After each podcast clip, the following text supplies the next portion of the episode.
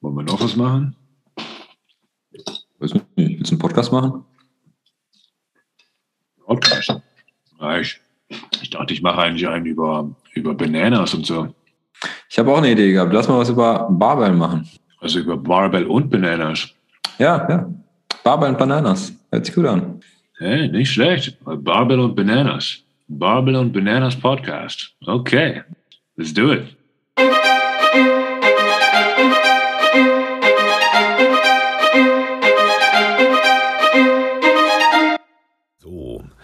Willkommen zu einer neuen Folge vom Barbell und Bananas Physio Podcast. Ich bin Ferdi und ich habe mit Camilla Capizza geredet. Camilla war meine frühere Mentorin und äh, Dozentin, als ich noch ganz frisch mit dem Bachelorstudium angefangen habe. Da war sie die Dozentin an äh, der Hochschule Osnabrück. Äh, da hat sie später auch einen Preis gewonnen für ihre Bachelorarbeit und äh, ihre Masterarbeit hatte sie gerade auch gemacht, als wir da angefangen haben. Und da hatte sie meinen Schultergürtel beispielsweise vermessen. Dafür hatte sie dann später noch den IFK-Wissenschaftspreis gewonnen. Und jetzt schreibt sie gerade in ihrer Doktorarbeit und darüber haben wir geredet. Und ähm, in der Doktorarbeit geht es um die Klassifizierung nackenbedingter Armschmerzen, dass man die Patienten da besser in eine Gruppe einteilen kann, sodass man denen besser gerecht wird. Und ähm, gleichzeitig, was sie in dieser Doktorarbeit auch noch vornimmt, ist das quantitative sensorische Testen. Ähm, das kennt man vielleicht von Neurologen, die dann zum Beispiel äh, so Sensationen wie warm-kalt, spitz-stumpf und so weiter messen. Das kann man quantifizieren und das ist dieses QST, diese quantitative sensorische Testung. Camilla war immer eine sehr engagierte und neugierige Physiotherapeutin. Ähm, es war immer stets motivierend im Studium und äh, das konnte sie an uns weitergegeben, was vielleicht auch ein Grund ist, wieso ich den Podcast hier gestartet habe. Und ähm, ja, von ihr konnte ich ganz viel lernen, ganz viel Spaß dabei, schön die Nerven behalten in dieser Episode und here we go. Viel Spaß. Herzlich willkommen, Camilla. Ja, vielen Dank. Schön, dass ich hier Gast sein darf. Ich freue mich. Ja, ich freue mich auch, ähm, weil du auch so ein spannendes Thema hast und weil ich früher schon viel von dir lernen durfte. ähm, aber vielleicht erstmal jetzt, wo kommst du eigentlich gerade her? Was hast du gerade so gemacht? Ja, also tatsächlich hatten wir heute den ganzen Tag an der Hochschule Prüfungen und ich bin äh, vor fünf Minuten eingetrudelt. Das hatte ich eigentlich auch anders geplant. Und ja, das war, wie Prüfungen immer so sind, äh, aufregend, äh, aber man hat sich auch immer gefreut für alle, die es gut gemacht haben und sich dann auch freuen konnten. Und jetzt, äh, ja, bin ich froh, dass die ganze Aufregung, naja, eigentlich ist die Aufregung ja jetzt gar nicht abgeklungen. Jetzt bin ich ja schon wieder aufregend, weil ich in deinem Podcast bin. Ja, äh, auch für mich ist es immer aufregend, das muss ich sagen. Wie, wie war denn die Prüfung so? Haben denn alle bestanden? Äh, naja, äh, äh, leider nicht, aber ich, äh, okay. ich denke, die, die bestanden haben, freuen sich sehr und die, die vielleicht nicht bestanden haben, sehen Potenzial, es das nächste Mal äh, vielleicht besser zu machen oder so. Aber äh, ich hoffe, ich hoffe, allen geht's gut. Na, hoffentlich hören die sich dann diesen Podcast an und machen es dann damit besser, weil wir so viel lernen werden jetzt gleich. Ja, wahrscheinlich. Und ich äh, glaube an jeden Einzelnen von, von denen. Die werden das das nächste Mal auf jeden Fall sehr, sehr gut machen. Super. Da glaube ich auch dran. ja, dann sind wir ja schon zu zweit. Ja. Ja, ähm, du hattest mir ja mal dein äh, das Paper geschickt, was zu deiner Doktorarbeit gehört, beziehungsweise ja. das Registered Report Protocol. Ja. Und ähm, der Titel ist Application and Utility of a Clinical Framework for Spinally Referred Neck Arm Pain, a Cross-Sectional and Longitudinal Study Protocol. Ja, das muss man erstmal sagen lassen. Ne? Genau, das ist ein langer Titel. Ja, das ähm, stimmt. Ähm, aber mit einem spannenden und reichen Thema, wie ich schon kennenlernen durfte. Kannst du erstmal kurz so ein bisschen umreißen, worum es da überhaupt so geht? Ja, gerne. Also, wie vielleicht der Titel schon erahnen lässt, ist das die äh, Evaluation einer Klassifikation für nackenbedingte Armschmerzen die äh, vorgeschlagen worden ist von zwei äh, internationalen Expertinnen, nämlich Brigitte Templin und Anina Schmidt. Und äh, ja, die überprüfen wir im Prinzip auf ihre Reliabilität. Wir schauen, wie anwendbar ist sie in der klinischen Praxis. Ähm, wir wollen auch nachher schauen bei diesen Gruppen, die gebildet werden durch diese Klassifikation, ähm, inwiefern unterscheiden sich die somatosensorischen Profile voneinander und dann wiederum, wie verändern sich diese Patienten, also die in diesen bestimmten Gruppen sind, über Zeit. Das ist so das, was wir grob geplant haben. Und wie das ja immer so ist, wenn man sich so in ein Thema einarbeitet, kommt man ständig auf so neue interessante Fragestellungen, ähm, wie jetzt zum Beispiel, ach Mensch, ähm, wir benutzen auch viele Fragebögen, unter anderem den CSI äh, für zentrale äh, Sensibilisierung, äh, den Fragebogen. Und da fragt man sich natürlich auch, ah, okay, die, die jetzt über dem Cut-off liegen, das ist in verschiedenen Studien äh, leicht ein unterschiedlicher Wert, aber wir haben jetzt den Cut-off von 44 genommen, wie, wie der ja auch von äh, Läkemann et al. herausgegeben worden ist für die deutsche Version. Und wenn man sich dann anschauen würde, zum Beispiel, wie unterscheiden sich die somatosensorischen Profile von diesen Nacken-Arm-Schmerzpatienten, wenn sie jetzt über dem Cut-off sind und unter dem Cut-off? Also an sowas habe ich natürlich vorher nicht gedacht, aber jetzt zwischendurch fragt man sich das manchmal. Ne? Also das heißt, das ist nicht das eigentliche Thema, aber jetzt schweife ich schon aus. Du hörst schon, das ist halt, es gibt so viele super interessante Fragen um dieses Thema, was wir eigentlich geplant haben, drumherum. Ja, spannend, spannend vom Thema her. Ähm, Nochmal so ganz grob, was ist denn so deine Motivation für dieses Thema oder für diese Doktorarbeit? Ähm, also im Prinzip das, was mich auch schon dazu motiviert hat, den Bachelor zu machen und den Master zu machen. Ich weiß nicht, ob du das kennst, Ferdi, wenn dich Leute fragen, ah, warum studierst denn du und so, äh, gerade wenn man mit Patienten arbeitet, weil alle das dann so voll in die theoretische Ecke stecken. Ne? Also wenn du studierst, bist du eine bessere Theoretikerin.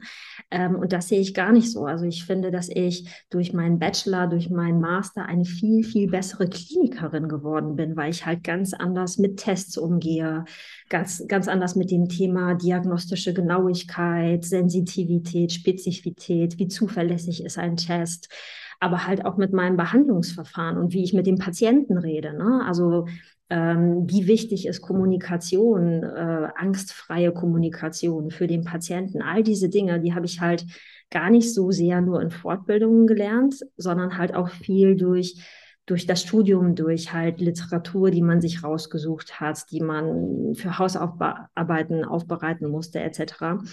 Und im Prinzip ist das jetzt auch die gleiche Motivation für die Doktorarbeit. Also Nackenarmpatienten sind so unglaublich heterogen. Ne? Also es gibt viele Patienten, die haben Nackenschmerz, der in den Arm ausstrahlt. Das kann rein nozizeptiv sein, das kann neuropathisch sein, das kann nozizeptiv sein mit, mit einer Motor-Control-Komponente, es kann nozizeptiv sein mit einer erhöhten Mechanosensitivität, es kann, ähm, wenn es neuropathisch ist oder wenn der Nerv beteiligt ist, auch wieder so vielfältig sein. Und dann kann es so Mischmuster davon geben. Und das finde ich einfach so hoch hochgradig spannend und ich glaube schon, dass wir irgendwo physiotherapeutische, klinische Diagnosen brauchen, die halt besser sind als Nacken-Arm-Syndrom, die besser sind als, als manche Diagnosebegriffe. Ich meine, so arbeiten wir Physiotherapeutinnen ja, oder? Also mit, mit funktionellen, mit einem funktionellen Status, mit einer anderen Diagnose als so eine medizinische Diagnose, mit die greifbarer ist für uns. Aber genau das finde ich eigentlich so spannend daran, ne? dass das bessere Diagnostizieren in unserem physiotherapeutischen Bereich, damit der Patient später hoffentlich dann auch besser behandelt werden kann. Ja, okay. Dann ist es ja schon mal eine klare Outline, worum es hier geht. Ähm, ich war immer so ein bisschen verwirrt bei diesen Gruppen jetzt. Ähm, der Unterschied zwischen Radicular Pain und Radiculopathy, also die, die Radikulopathie. Ja. Kannst du mir den nochmal kurz nahe bringen? Ja, das mache ich, äh, mache ich gerne oder ich versuche es gerne. also äh, vielleicht erstmal äh, für die Menschen da draußen, die ja jetzt die Gruppen noch nicht wissen, die die Klassifikation bildet. Also die Klassifikation unterscheidet erstmal in, sind neurologische Defizite da oder nicht. Und wenn jetzt keine neurologische Defizite da sind, dann kann es entweder die Gruppe sein Somatic Referred Pain oder es kann die Gruppe sein äh, neurale Mechanosensitivity.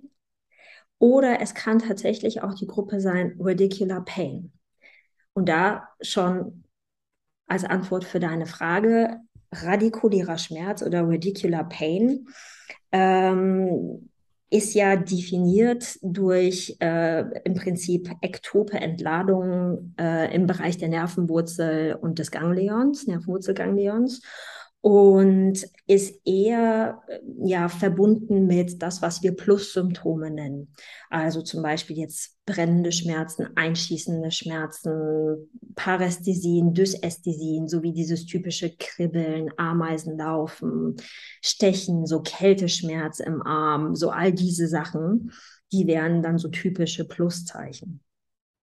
Und eben Radikulopathie, das wäre dann der Fall, wenn Minuszeichen da sind. Das heißt, ähm, wenn jetzt zum Beispiel in einem Myotom eine Schwäche ist oder wenn es einen Verlust der Sensibilität gibt, zum Beispiel auf Soft Touch oder Pinprick oder das Empfinden von Kälte und Wärme. Oder wenn zum Beispiel die äh, Reflexe abgeschwächt sind oder abwesend sind. Also alle diese Lost of Function oder Minussymptome, wie wir sagen, wäre halt eher typisch für eine Radikulopathie, denn die hat ja was mit einem Konduktionsblock zu tun. Ne, also Aktionspotenziale werden nicht mehr so viel oder nicht mehr weitergeleitet. Wogegen ja eher bei radikulärem Schmerz mehr Aktionspotenziale da sind. Deswegen vielleicht auch Gain und Function. Ich weiß gar nicht, kann man das so sagen? Ich sage das jetzt einfach mal so, ja. Und da ist auch schon der große Unterschied. Okay, ja. Aber tatsächlich ist es ja so, entschuldige bitte, dass viele Patienten, die wir sehen, haben ja auch oft beides. Ne? Also oft ist es ja so, wenn eine akute, schmerzhafte äh, Problematik, zum Beispiel mit einem akuten Bandscheibenvorfall oder ähnliches da sind, dann haben die ja oft Minuszeichen und Pluszeichen, also radikuläre Schmerzen, Nervenschmerzen. Radikulär bedeutet ja nur oder hat ja nur die Lokalis Lokalisation in sich, nämlich an der Radix, ne? also radikulärer Schmerz. Und die haben halt auch Minuszeichen. So ist ja, ich sag mal, der klassische Patient, an den wir vielleicht denken und beides zusammen, dann sprechen wir von neuropathischen Schmerzen auch, ne? Denn da haben wir ja einen Schmerz und eine Läsion im Prinzip im Nervensystem. Okay, ja. Okay, ja, da war ich immer so ein bisschen verwirrt schon mal bei dieser ähm, Definition oder bei dieser Unterscheidung.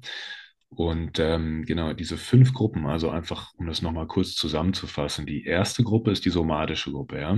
Richtig. Die zweite ist neurale Sensitivität.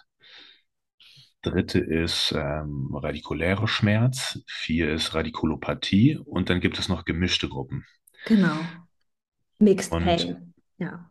Ja, okay, in Ordnung.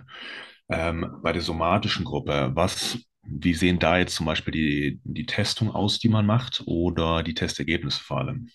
Ja, also wenn ich jetzt jemanden in die Gruppe somatisch klassifiziere, dann würde ich erwarten, dass zum Beispiel die Bewegung der Halswirbelsäule die Symptome auslösen, die Symptome aber äh, eher so mit Deskriptoren beschrieben werden, die auch klassisch, ich sage jetzt mal, nozizeptiv klingen. Es ist ein stechender Schmerz, ein ziehender Schmerz, ähm, der auch mal in den Arm ziehen kann oder, oder, oder. Ähm, und ich erwarte halt eben, dass die neurologische Untersuchung, die ich ja standardmäßig mache, das ist ja immer so ein bisschen der Unterschied von der Wissenschaft zu Klinik. Äh, wenn wir in der Klinik einen Patienten haben, der ganz strikt nozizeptiv klingt, dann machen wir mit dem ja in der Regel keine, keine neurologische Untersuchung. Ne? Ich mache das natürlich in der Studie oder innerhalb meiner Studie sehr wohl, weil ich ja mit allen die gleichen Testungen machen muss. Und das würde dann für mich bedeuten, dass diese neurologische Testung unauffällig ist, also dass diese Patienten keine, keine Minussymptome haben oder kein Lost of Function. Und ich würde auch erwarten, dass sie keine erhöhte Mechanosensitivität haben. Also da wir ja von Nacken-Armschmerzen, dass der ULNT1, 2, 2a, 2b3, dass die alle unauffällig sind. Dann würde jemand in diese Gruppe kommen. Ja, okay. Und äh, so. bei Gruppe ja. Ja, es stimmt. Du hast nach den Gruppen gefragt und ich habe eine erklärt und dann aufgehört zu reden. Jetzt soll ich wahrscheinlich sagen, Mechanosensitivität. Ne? Camilla, ja. du hast es erkannt. Ich muss es hier gar nicht mehr moderieren. also, also. wann kommt man in die äh, neurale Mechanosensitivitätsgruppe? Auf jeden Fall auch, wenn ähm, zum Beispiel typische Bewegung an der Halswirbelsäule, die wir so mit Elongation verbinden, vielleicht, also die das Nervensystem eher elongieren. Ich meine, manchmal reagiert es ja auch auf Kompression, das kann auch schon mal passieren. Ähm, könnten halt diese bekannten Symptome machen, also Nackenschmerzen oder halt Nackenarmschmerzen.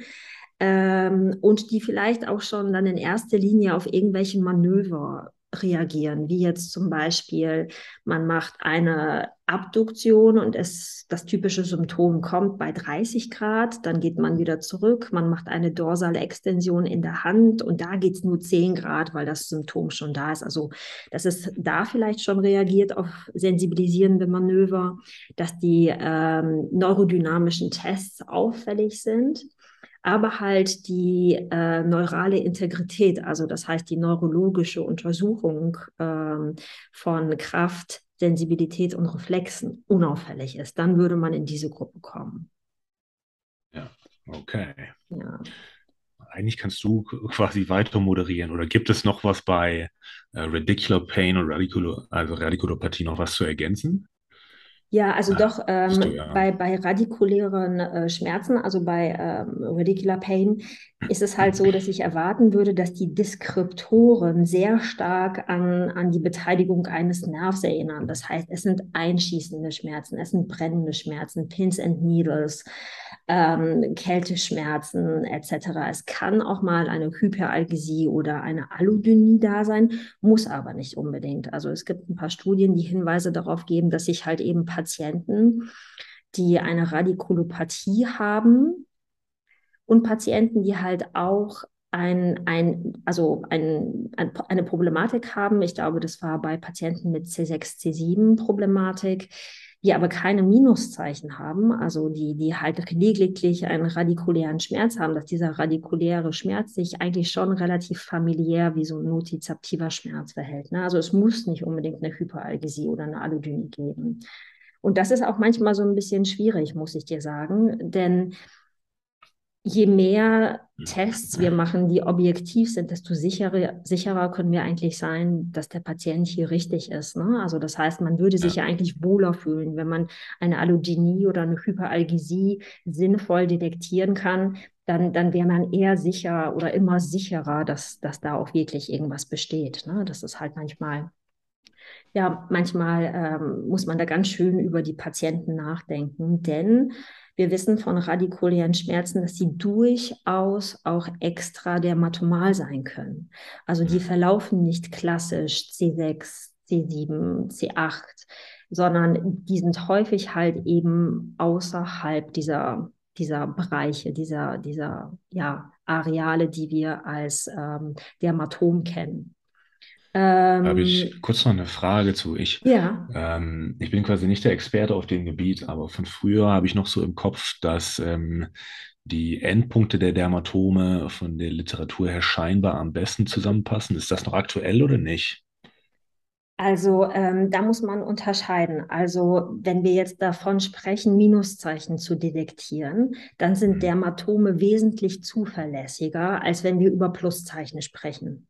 Okay. Das heißt, wenn du jetzt ähm, eine Untersuchung machst mit einem Wattebäuschen für Soft Touch und detektierst was im Bereich von C6, dann, also ne, im typischen Dermatom C6, also bis in den Daumen, dann ist da schon eine gewisse Wahrscheinlichkeit, denke ich, dass es distal vielleicht auch dominanter zu finden ist. Aber du kannst dich auch eher auf dieses Dermatom verlassen. Und das kannst du halt eben bei radikulären Schmerzen nicht. Ähm, okay. Es gibt verschiedene Gründe und Erklärungsmodelle, warum das so ist, dass es extra dermatomal ist, weil es ja um eine bestimmte Nervenwurzel geht, die ja auch wiederum ähm, ja Zweige abgibt oder, oder Fasern abgibt, die ja wieder neue Nerven bilden. Ne? Ich sag mal jetzt C6 zum Beispiel, da wird ja zum Beispiel auch der Suprascapularis draus, dass es zum Beispiel dann auch in dem Gebiet Symptome geben kann bei radikulären Schmerz, könnte schon mal passieren. Oder dann auch im Bereich von einem anderen Nerv, wo da Fasern abgehen. Das ist so ein bisschen die Erklärung. Und ähm, bei einem Dermatom ist das halt nicht so. Bei Minuszeichen in einem Dermatom kannst du dich schon eher darauf verlassen. Okay. Und das ja, ist auch gut. ein spannender Unterschied. Ne? Also je mehr man da vielleicht so ein bisschen Puzzleteile hat, desto genauer wird dann später vielleicht auch deine Idee von dem Patientenproblem. Okay. Ja, da äh, passt also die universale Antwort, das muss man differenziert betrachten. ja, genau. Kommt drauf an. Ne? Genau, Der kommt Klassiker. drauf an. Ja. ähm, okay, also das waren jetzt die, die ersten vier Gruppen und jetzt die Realität ist ja so ein bisschen ähm, ja, messier, sage ich mal, ist ein bisschen mehr durcheinander. Das ja. wäre dann wahrscheinlich die äh, Mixed-Gruppe, oder? Ja, genau. Tatsächlich Mixed Pain ähm, bedeutet, alles kann theoretisch miteinander koexistieren. Ähm, das heißt, ähm, es kann schon sein, dass du eine Radikulopathie hast, wie wir das ja auch häufig sehen mit radikulären Schmerzen und einer erhöhten Mechanosensitivität.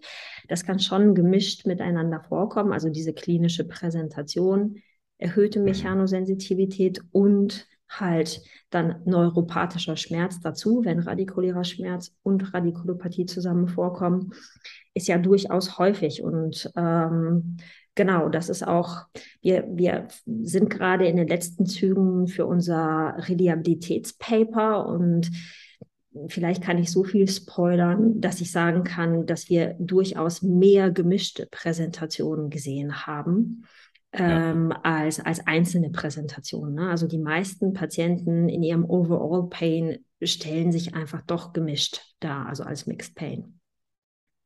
Ja, okay. Ja, ist immer spannend. Also so sauber, wie man sich das so theoretisch vorstellt, ist es dann halt eben nicht. Und äh, ja, das ist dann halt die Realität. Ja, ja, genau, aber das ist ja auch der Gewinn. Ne?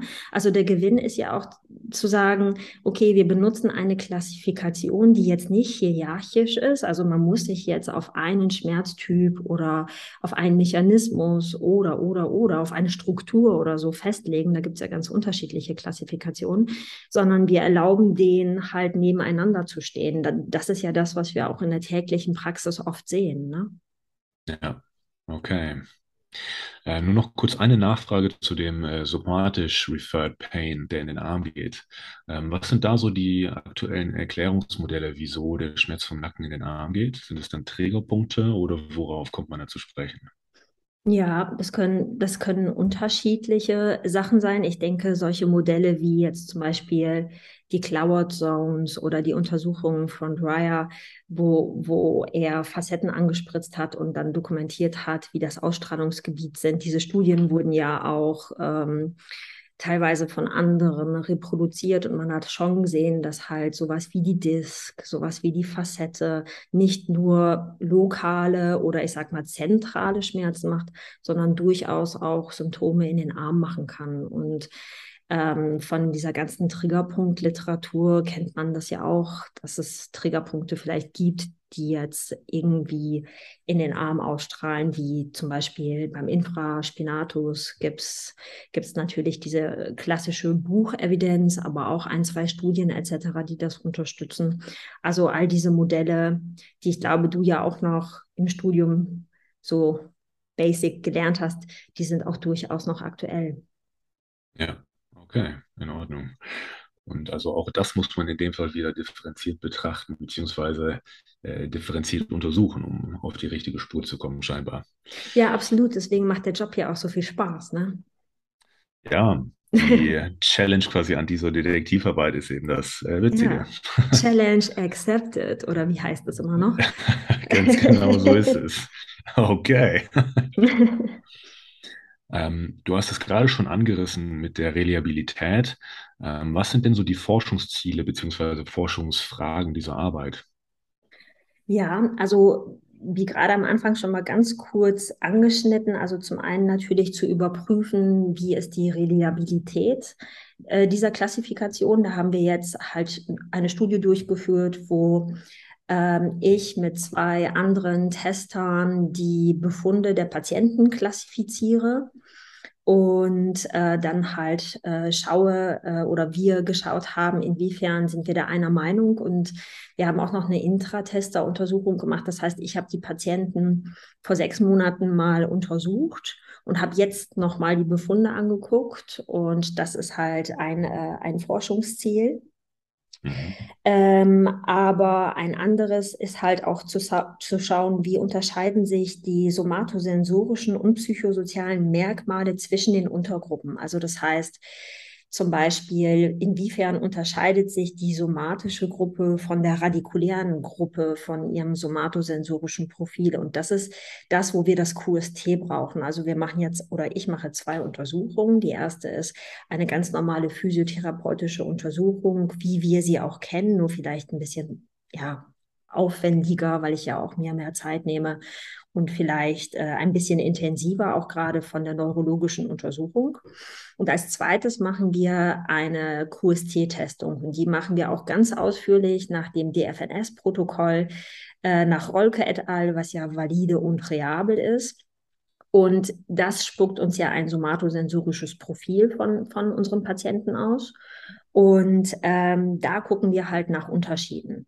Es kann ja sein, dass zum Beispiel wir bestätigen können, die Radikulopathie-Leute, die da klassifiziert werden oder gemischt damit, haben mehr Minuszeichen als andere. Denn es gibt ja auch Studien, die gesehen haben, auch bei Nacken-Armschmerzpatienten, dass auch Patienten, die einen nicht spezifischen Nackenschmerz mit und ohne erhöhte Mechanosensitivität teilweise auch leichte, leichte Veränderungen haben im somatosensorischen Profil. Und die Frage ist jetzt, welche Veränderungen weisen worauf hin?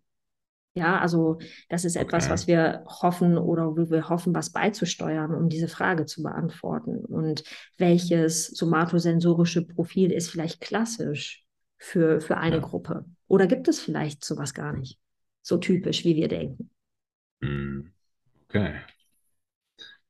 Ähm, nur eine Sache, die mich noch interessieren würde, gibt es eigentlich ähm, es findet ja auch eine psychosoziale äh, Untersuchung statt oder beziehungsweise ein Questionnaire. Gibt ja. es da eigentlich schon einen gewissen Trend, wenn man jetzt zum Beispiel eine Radikulopathie hat? Sind die schlechter gelaunt als die anderen? also, Normal bei so einem ähm, starken Schmerz? Ja, das kann ich dir jetzt tatsächlich von unserer Studie jetzt noch nicht beantworten. Die Daten habe ich noch nicht mhm. ausgewertet. Da ackere ich mich so durch. Aber ansonsten gibt es natürlich so hier und da ein paar Untersuchungen, die jetzt schauen, okay, wie äh, sind so jetzt die typischen Fragebögen, wie so ein Anxiety, Anxiety Score oder ähm, äh, Schlafen. Ähm, also Ne? Auch da gibt es ja Scores, die, die den Schlaf beurteilen oder die Lebensqualität etc. Und eigentlich kann man sagen, die Patienten, die jetzt wirklich einen starken, eine starke Nervenbeteiligung haben, haben in der Regel auch mehr Einbüßen in ihrer Lebensqualität etc. Ja. Ja, ist ein sehr starker Schmerz, also oder kann ein sehr starker Schmerz sein, dann ist das verständlich. Ja. Okay. Und ähm, wenn ich jetzt gerne, wie bei deiner Masterarbeit, äh, als, als Patient teilnehmen möchte, ja. als Proband, was muss ich dann machen? Wie sieht der Ablauf aus und wann bin ich geeignet als Patient? Ja, also wahrscheinlich musst du drei Monate Headbangen, bis du dann endlich einen Wandfallen vorfährst. Nein, Quatsch, ich mach Spaß. Super, mache ich. Also, Gut, ich fange schon mal an. ja. Also du, du, du bräuchtest einen unilateralen Nackenschmerz, der in den Arm ausstrahlt. Die andere Seite muss als ähm, ja, Kontrollseite völlig asymptomatisch sein. Dann äh, müssten die Symptome schon durch Kopfbewegungen und Armbewegungen irgendwo ausgelöst werden. Und es müssten halt so, ich sag mal, typische Sachen da sein, ähm, wie zum Beispiel, dass die Patienten auch wirklich sagen, okay, es geht schon so über die Schulter, also dass es auch schon so richtig in den Arm geht. Also es ist, wenn es jetzt beim Akromion aufhören würde, dann würde ich das jetzt ähm, nicht einschließen können. Das wäre zu wenig Arm. Ja, okay. Und man kann halt nicht teilnehmen, wenn man andere, also wenn man Erkrankungen hat, die das Nervensystem auch beeinflussen können, wie zum Beispiel parallel ein Karpaltunnelsyndrom zu haben auf der betroffenen oder nicht betroffenen Seite oder ein Kubitaltunnel oder wenn irgendwas anderes da ist, wie jetzt, ähm, ich sag mal, ein TOS oder wenn es eine Polyneuropathie gibt oder wenn es, äh, wenn die Patienten Diabetes haben oder Probleme mit der Schilddrüse, denn wir wissen ja auch, dass das das somatosensorische System verändern kann, etc., dann würde ich die Patienten leider nicht einschließen können. Ja, okay. Bilaterale Gute, Symptome gehen auch nicht, Myelopathien so, mhm. ne? Also, genau. Na, dann gebe ich mir Mühe, dass ich da noch mitmachen kann. Genau, also nicht zu viel Headbang, vielleicht doch nur zwei Monate. Okay, in Ordnung. Also dann würde ich die klinische Untersuchung bekommen und einmal die umfangreiche neurologische Untersuchung. Richtig. Ähm, die neurologische Untersuchung, wie genau sieht die denn aus? Mhm. Also ich äh, mache mit einem kleinen Wattebäuschen ähm, mache ich Soft Touch, also die, die Sensibilität. Und ich schaue schon das Dermatom an ähm, und gehe auch noch mal so zirkulär zur Sicherheit um den Arm und mhm. schaue, also da ist mal die Leitfrage, okay, können Sie das spüren? Spürt es sich an wie auf der anderen Seite oder ist es weniger oder gar nicht oder vielleicht sogar mehr? Ne? Also wenn man eine Allodynie hat, dann ähm, hatten wir durchaus auch Patienten, die natürlich schmerzhaft geantwortet haben auf die Berührung mit Watte. Ähm, genau. Und ähm, dann testen wir als nächstes Pinprick, also die Spitz-Stumpf-Empfindung, weil man ja weiß, dass das andere Nervenfasern machen als Soft Touch. Ähm, das machen wir mit so einem Neuropen, wo so eine kleine stumpfe Nadel reingesteckt wird. Neurotip heißt die. Das ist eigentlich ganz schön, weil das standardisiert meinen Druck. Das heißt, da gibt es so einen kleinen Pin, der immer bis in so ein Viereck reicht, wenn ich das runterdrücke. Das heißt, ich kann nicht überdosieren. Ne? Also es kann nicht passieren, dass der Patient dann sagt, oh, jetzt ist es Dollar, weil ich halt dann auf Dollar gedrückt habe. Das ist eine ganz gute okay. Hilfe. Ähm, dann schauen wir uns auch an Vibration und mit einem äh, Coin-Test oder mit einem äh, Tipp-Term kann man halt die Fähigkeit des Patienten untersuchen, kalt und warm voneinander zu unterscheiden. Und mit einem Eiswürfel machen wir den Ice Cube Test. Das ist hauptsächlich dafür da, um die Fasern zu testen, also A-Delta-Fasern und C-Fasern, die ja auch Temperatur leiten, die aber auch Pinprick leiten. Aber C-Fasern sind ja eher typischer für Wärme und A-Delta-Fasern eher typischer für Kälte. Und mit dem Eiswürfeltest können wir halt eben eine Kälteüberempfindlichkeit testen. Oder eine Sensitivität auf Kälte, so ist es, glaube ich, besser ausgedrückt. Ja, okay. Ähm, der Cointest, der kommt mir noch bekannt vor. Mhm. Ähm, wie funktioniert der denn nochmal? Beim Cointest ist es so, dass du, du nimmst dir Münzen, also meinetwegen zwei Euro, ähm, und äh, tust welche in deine Hosentasche für so ungefähr eine halbe Stunde, dann haben die eine schöne Körpertemperatur und die anderen liegen meinetwegen, also bei mir liegen die immer auf der Fensterbank. Und dann hast du halt eine Körpertemperatur Münze und eine kühle Münze, die jetzt vielleicht Raumtemperatur ist. Und dann lege ich die den Patienten auf im maximalen Schmerzgebiet und frage die, welche Münze empfinden sie jetzt kälter oder wärmer? Ähm, und schaue, ob sie das voneinander unterscheiden können. Okay. Ähm, da hatte ich mich auch nochmal gefragt, ähm, so für den, den Kliniker, der jetzt nicht das ganze Protokoll äh, oder nicht die ganze QST-Untersuchung machen kann, ja. ähm, gibt es so grobe Richtwerte, so 10% Seitenunterschied, ist jetzt, ähm, ist das signifikant oder ist es nicht signifikant? Kann man sich darauf verlassen? Also, ja, das ist ein bisschen schwierig. Also ich ähm, kenne jetzt nicht viel Studienlage dazu, finde die Frage aber hochinteressant. Ne? Ab wann gibt es mhm. eine relevanten, einen relevanten klinischen Unterschied? Gerade weil wir ja auch wissen, dass es kleine Defizite auch bei nicht spezifischen Nackenarmschmerzen geben kann. Also ich denke, das ist nochmal eine gute Untersuchung, die man einfach machen muss, ne? die man, wo man einfach schauen mhm. muss, was ist jetzt ein echter Rechts-Links-Unterschied und das mit einem validen Messinstrument, wie zum Beispiel dem QST, und dann halt zurückzugehen in die Daten und zu schauen, was, was haben die Patienten angegeben. Ähm, aber so jetzt ad hoc und gut gibt es da nicht viel dazu zu dem Thema, wo ich dir das jetzt perfekt beantworten kann. Okay. Oder zumindest nicht nach, nicht nach meinem Wissen. Wäre dann also das Thema für die nächste Doktorarbeit. Alles klar. Ja, genau. Oder für eine Masterarbeit. äh, fertig. okay, alles klar. Challenge accepted. Eh? Ja, schon wieder. ähm, diese QST-Testung, ähm, wie genau ist da jetzt so der standardisierte Ablauf? Ja. Und für welche Fasern ist das nochmal so genau? Ja, jetzt muss ich, jetzt muss, jetzt musst du gut aufpassen, dass ich jetzt nicht zu viel rede. Also es sind, okay. 13, es sind 13 Tests und man kann das eigentlich grob unterteilen in Thermaltests, in ähm, ja, Tests, die halt so sanfte Berührung testen, aber auch spitze Berührung. Dann gibt es so SR-Funktionstests, die zum Beispiel auch Allodynie detektieren würden. Und dann gibt es noch einen Wine-Up-Test. Dann gibt es ähm, ein, ähm, wie heißt das, äh, Druckschmerzhaftigkeit der Muskulatur, also Pressure Pain Threshold mit einem Algometer und es gibt Vibration. Das ist so grob erstmal die ganze Abteilung.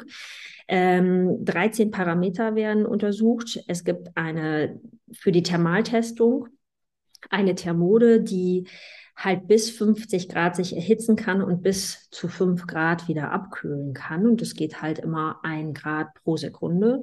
Und dann kriegen die Patienten einen Stoppknopf in die Hand gedrückt und müssen halt einmal den Knopf betätigen, wenn sie eine Erwärmung der Thermode oder eine Abkühlung der Thermode spüren. Das ist die erste Frage. Damit will man halt schauen, okay, bei welcher Gradzahl spüren die, dass es wärmer oder kälter wird.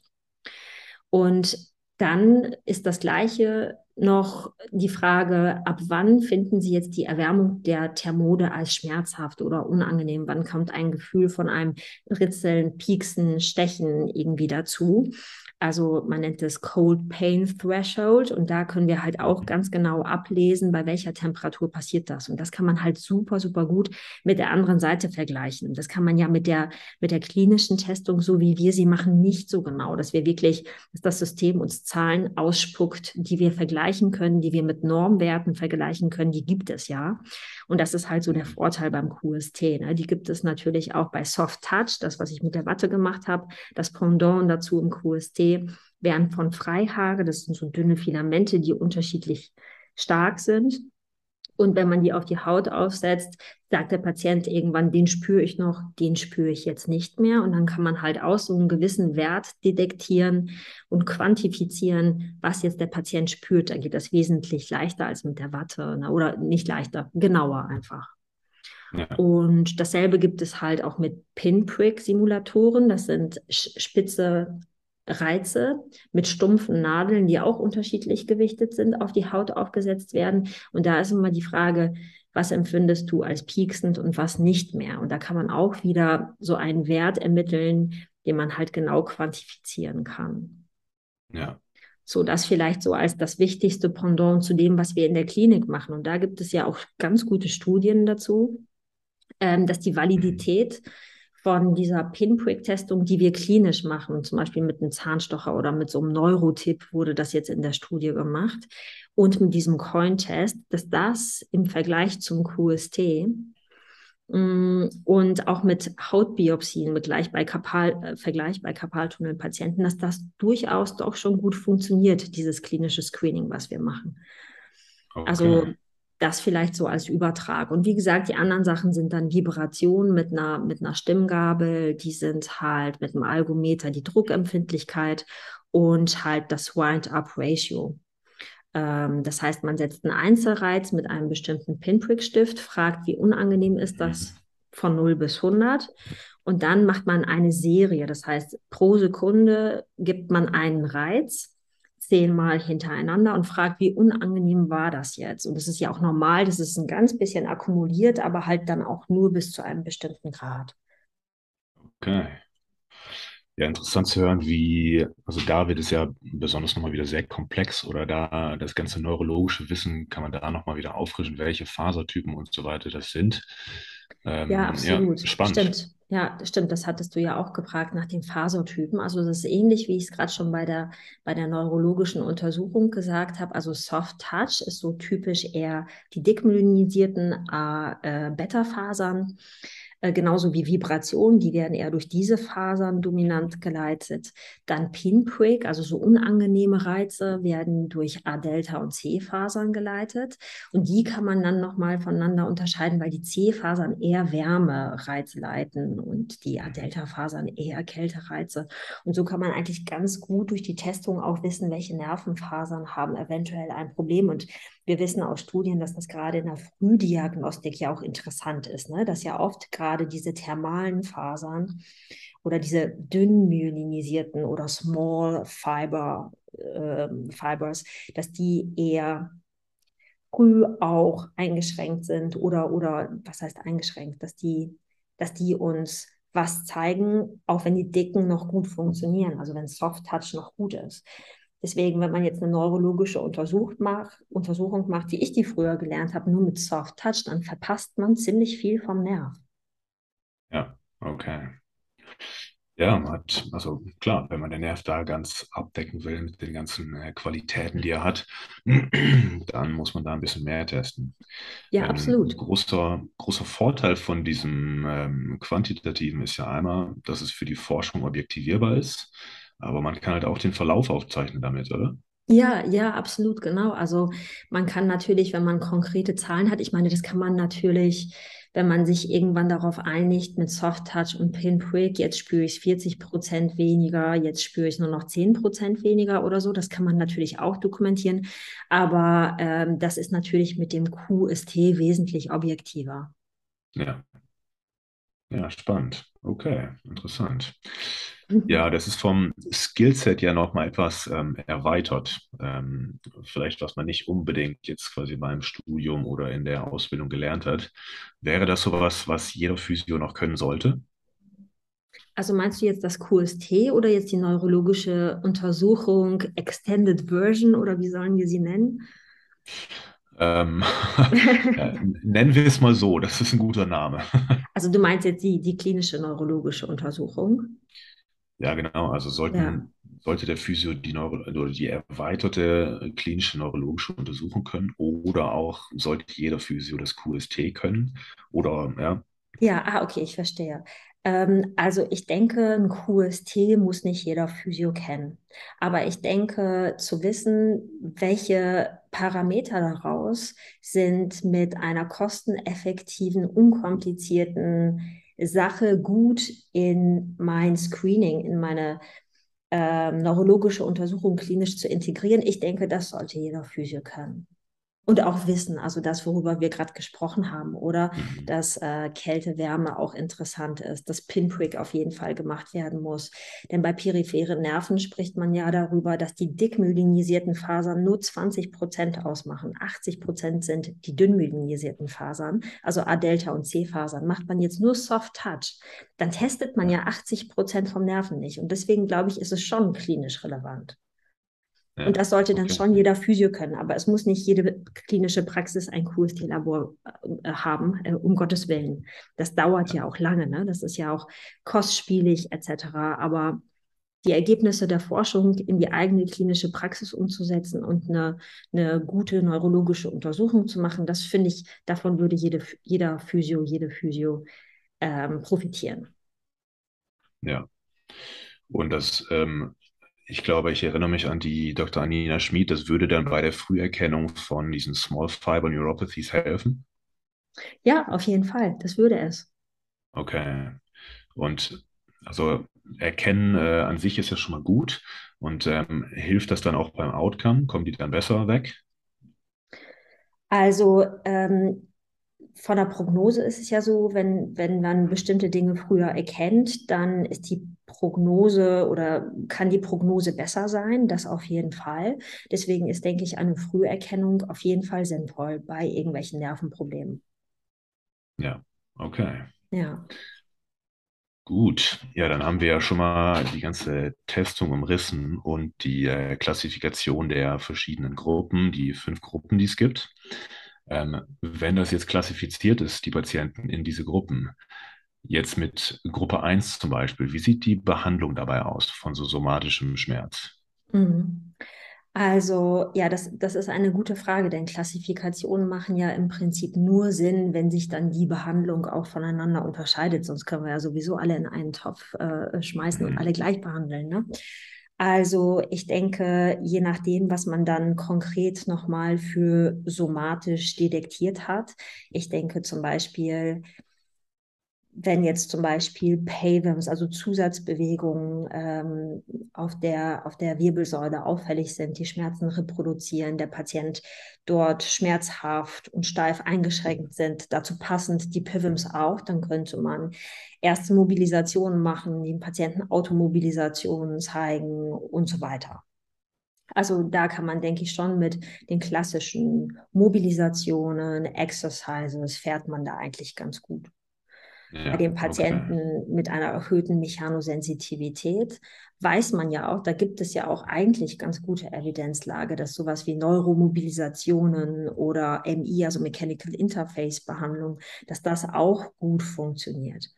Ja, und zwar beides, ja, also beides funktioniert gut bei neurodynamischen Problemen und da gab es ja auch schon eine Klassifikationsstudie vom Axel Schäfer, der ja geschaut hat, wenn ich vier Untergruppen bilde und die Mhm. Subgruppen spezifisch behandle, werden die eigentlich besser, als wenn ich sie Standard behandle oder nicht subgruppenorientiert. Und er hat auf jeden Fall gesehen bei, bei der Gruppe mit der erhöhten Mechanosensitivität, dass die deutlich besser auf spezifische Techniken ansprechen, auf, als auf andere Therapien, die nicht spezifisch sind. Und bei einem radikulären Schmerz und einer Radikulopathie ist es, das ist noch ein bisschen schwierig tatsächlich zu beantworten. Also ich denke, da kommt es halt sehr darauf an, wie stark die Patienten und wie akut die Patienten betroffen sind. Also wenn wir jetzt einen Patienten haben, der starke neuropathische Schmerzen hat, wo radikulärer Schmerz und Radikulopathie da ist. Und das sehen wir ja doch öfter mal in der Praxis. Ne? Dann haben die ein Rezept und sind sowieso da und dann haben die plötzlich diesen neuen Schmerz, den sie vorher nicht hatten. Und wenn man die untersucht, ich denke, da sind die schon gut beraten, wenn, wenn wir die auch irgendwann zum Arzt oder was heißt irgendwann, wenn wir die dann zum Arzt weiterleiten. Denn Nervenschmerzen, das ist ja auch das, wie man das unterscheiden, reagieren halt nicht gut eigentlich auf Mhm. diese nicht steroidalen Antirheumatika wie Ibuprofen etc. Also die brauchen dann eventuell schon eine geeignete Medikation.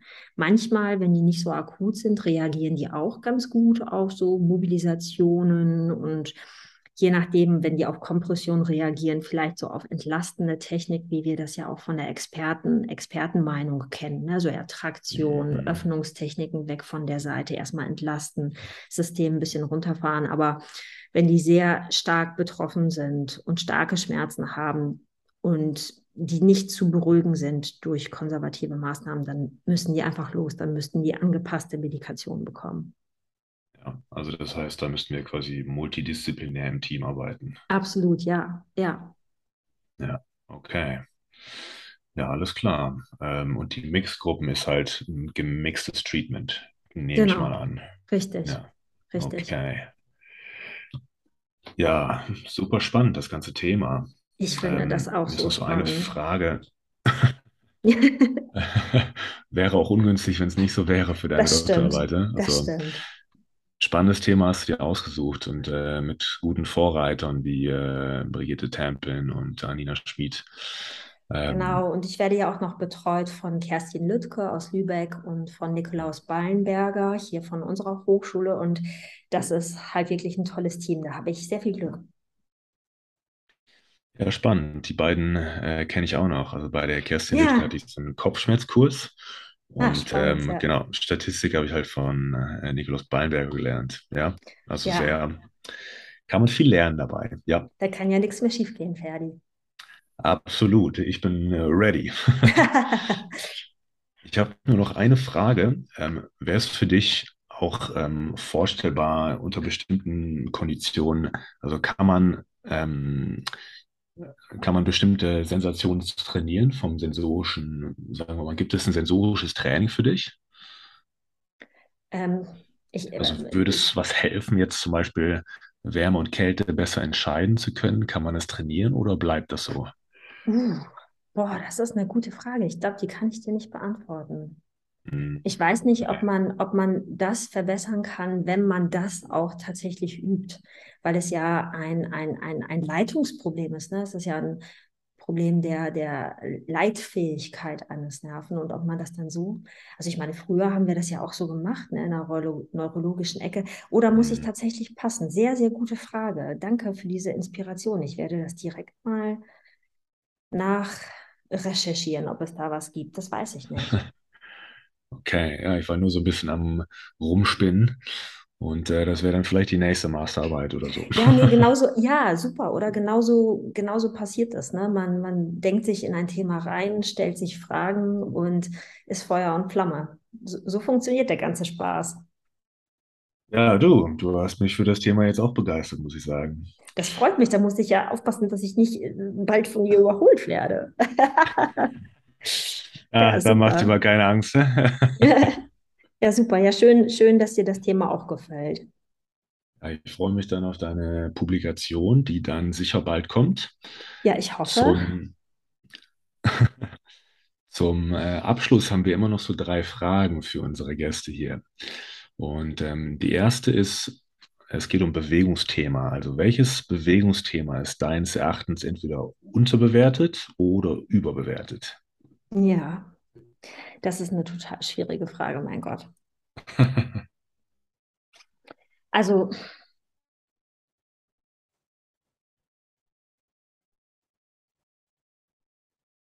ja, können wir Jeopardy-Musik einspielen? Ähm, Können so Fahrstuhlmusik machen. Oder ja, es oder muss nicht mal, es muss nicht mal ein Ja, Bewegungsthema sein, wenn wir das ein bisschen ausweiten können, falls das noch ein bisschen mehr inspiriert. Oder ein ja. Thema, das dich bewegt. Ja, ein Thema, was mich bewegt, das, das kann ich schon eher beantworten. Also ich denke, das passt ja auch wieder so in mein Interessensgebiet, Testung etc. Wie zuverlässig, wie spezifisch sind eigentlich unsere Tests?